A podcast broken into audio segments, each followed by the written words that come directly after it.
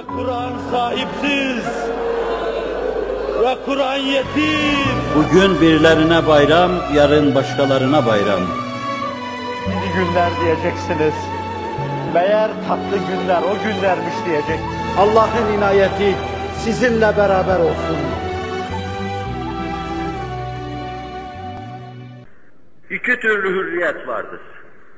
Bir hürriyet, kendi insiyakları içinde cebren içine girip yürüme mecburiyetinde kaldığı tabii kanunlar içinde Allah'ın sevkiyle istediğini yapma hürriyeti bu dört ayağı üzerinde emekleyen varlıklara has bir hürriyettir. Dağ komşularımızın hürriyetidir. İstediği her şeyi aklına gelen her şeyi yapma hürriyeti. Başkalarının hürriyetini tanımama hürriyeti. Bu bizim dağ komşularımızın, orman komşularımızın hürriyeti. Candaşlarımızın, hayatta beraber olduklarımızın hürriyetidir. Bir de iradesi olan, iradeye bağlı insanların hürriyeti vardır.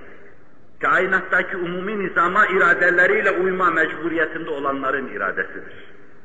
İşte bu iradeyle biz mükellef olmuşuz ve bu Rahman ve Rahim isimlerinin bizde tezahürünün ifadesidir.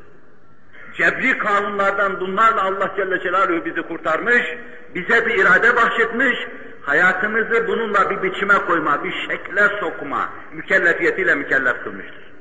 Biz bu irademizde bu hürriyetimizin sınırlarını tespit ederiz. Bu hürriyetimizle, hürriyet anlayışımızla başkalarının hukukuna tecavüz etmeyiz hürüz diye. Hürüz diye başkalarını rahatsız edecek işler sokaklarda yapmayız. Hürüz diye başkalarını baştan çıkaracak, onur kırıcı, isiyat rencide edici davranışlarda bulunmayız. Bu manadaki hürriyette Reisi Cumhur dese ki ben de hürüm, futbol oynamak istiyorum, elin alemin nazarında maskara olur.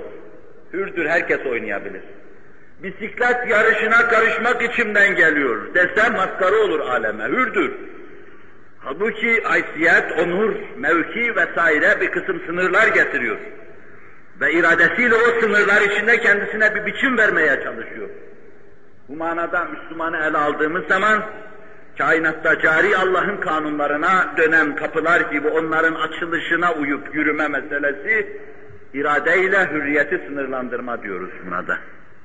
Onun için dağ komşularından ayrı bir hürriyet anlayışına sahip olma, şer'i şerifin prensiplerine ittiba etmeye bağlıdır.